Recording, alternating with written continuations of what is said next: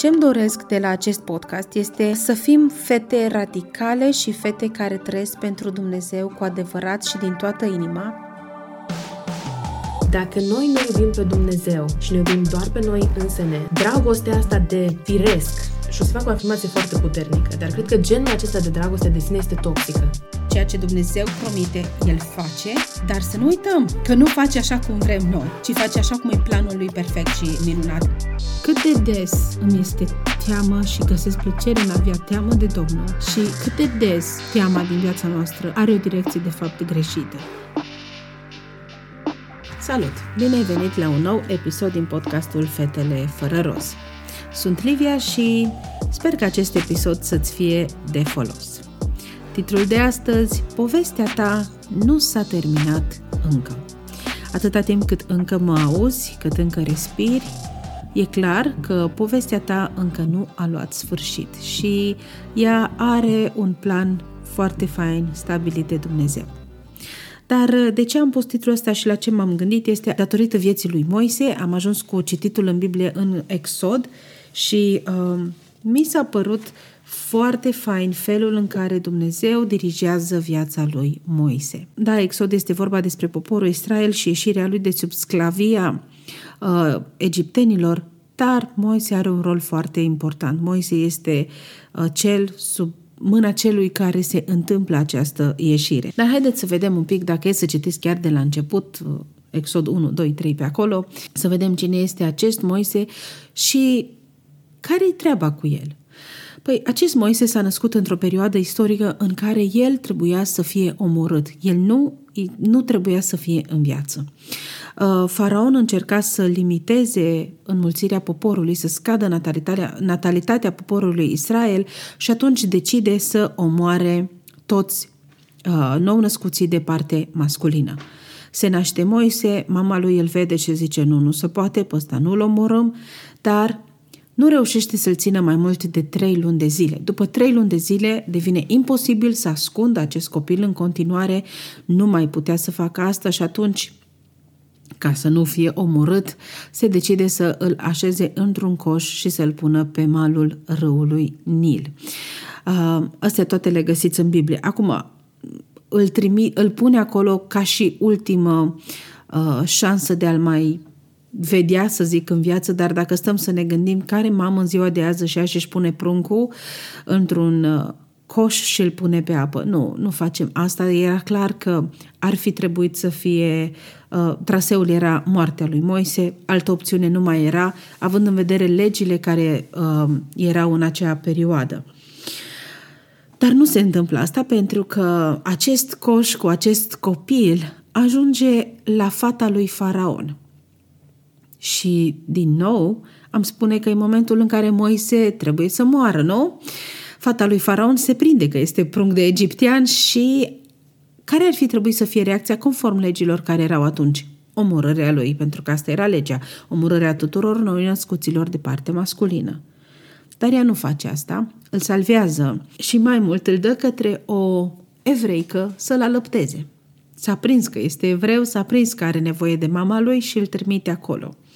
După ce este trimis la mama lui să fie alăptat, ea îl ia înapoi și Moise ajunge să fie crescut în casa lui Faraon, să fie educat, să fie școlit în uh, casa lui Faraon. Dacă e să ne uităm până în punctul ăsta, deja Moise ar fi trebuit să fie, fi fost uh, omorât de vreo trei ori cel puțin. Dar uh, Dumnezeu mereu, mereu și mereu intervine și schimbă parcă traiectoria. Dar mămica e gravidă, naște băiat, ne așteptăm ce? Să moară. Nu moare, rămâne în viață trei luni. Îl pune pe malul Nilului, reacția ar fi, mai ce se poate întâmpla cu un coș, cu un copil care nu se poate salva singur? Ce se întâmplă? Să moară? Nu, nu moare. Îl găsește cine? Un egiptean. Păi egiptenii știau că acești copii trebuie să omorâți. Și nu orice egiptean. Fata lui Faraon fata celui care dă aceste legi, iar ea îl salvează, dar nu așa de simplu, ci îl trimite inclusiv să stea în familia lui să fie crescut și alăptat o perioadă, după care le ia și îl educă, școlește și îl cizelează la casa lui Faraon. Până aici povestea e destul de interesantă deja, parcă de fiecare dată părea că se sfârșește povestea lui Moise și surpriză. Nu. Uh, el crește acolo, este uh, educat, după cum am spus, și la un moment dat iese să vadă ce fac frații lui.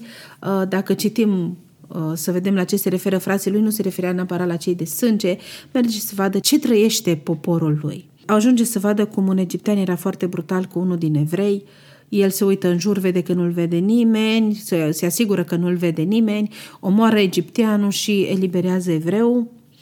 Um, după care află și faraon, poporul evreu nu are încredere în el pentru că el tocmai omorâse pe cineva, crezând că asta va fi felul în care el va salva pe, își va salva frații. Era clar că felul în care el a crescut și felul în care el a fost educat, te gândești, mă, e singurul care poate să pună o vorbă bună la faraon și să oprească odată acest genocid asupra poporului Israel, acest greutăți, această sclavie așa de grea.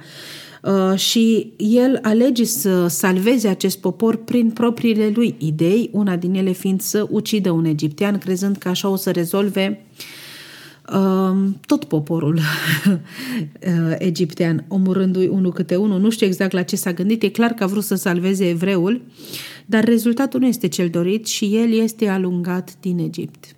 Pentru că în momentul în care faraon aude că Moise a omorât un egiptean, dorința lui faraon este să-l omoare pe Moise. Fuge și ajunge străin într-o țară străină unde se căsătorește și are un copil pe care îl numește Gershom.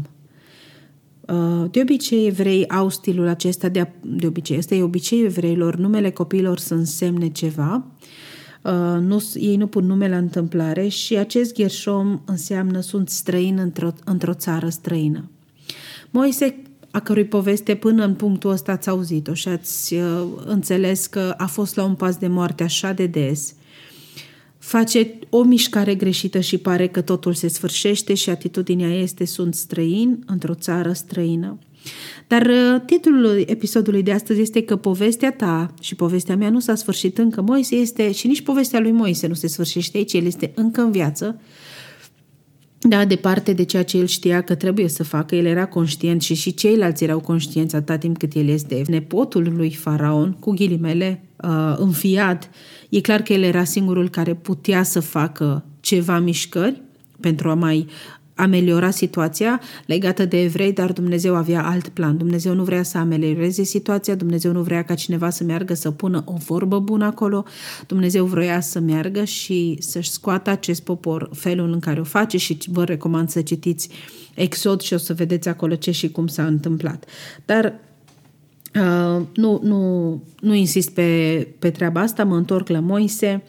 Uh, el este străin într-o țară străină, asta este inima lui, așa se vede și apoi, bum, apare rugul aprins, apare acel rug aprins care nu se mistuie și are o întâlnire cu Dumnezeu. Acolo e momentul în care Dumnezeu uh, cumva vine și îl abordează direct și zice, hei, uite, vreau să te trimit înapoi, vreau să te duci acolo și să scoți acest popor. Uh, cu foarte mari greutăți, Moise acceptă și de aici povestea vă las să, să o citiți, dar mă întorc la titlul nostru. Povestea ta nu s-a sfârșit încă.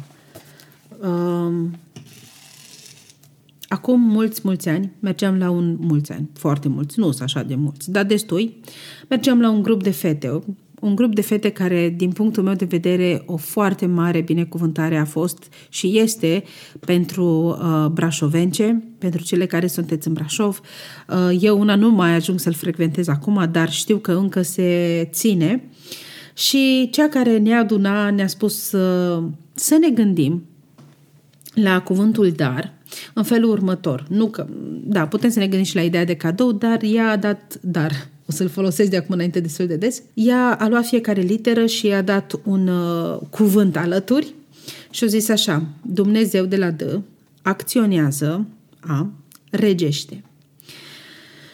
Pentru că în momentul în care povestea pare că se termină, în viața lui Iosif și în viața lui Iosif, domnule, în viața lui Moise și în viața lui Iosif, dar în viața lui Moise, dar apare acest cuvânt, dar. Nu se întâmplă cum ne așteptăm. Da, trebuia să moară, dar nu moare. Este salvat. Trebuia să uh, l-o prins uh, fata lui Faraon, trebuia să moară, dar. Și toate sunt cu un dar.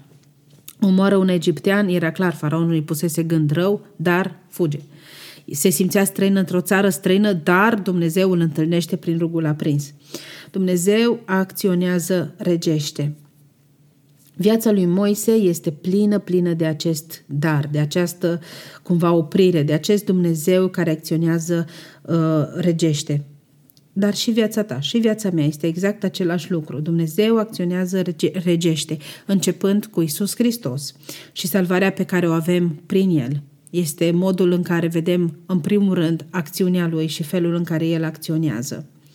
Atunci când pare că am atins punctul la maxim, punctul ăla în care, băi, nu mai, atât, atât am putut, de aici nu mai urmează nimica, putem să fim siguri că Dumnezeu acționează, regește și că până nu ajungem noi în veșnicie povestea noastră nu s-a sfârșit și Dumnezeu încă lucrează și e versetul din Biblie care spune că planurile mele nu sunt planurile voastre și că de sus sunt cerurile față de pământ, așa mare e diferență între planurile pe care noi le avem.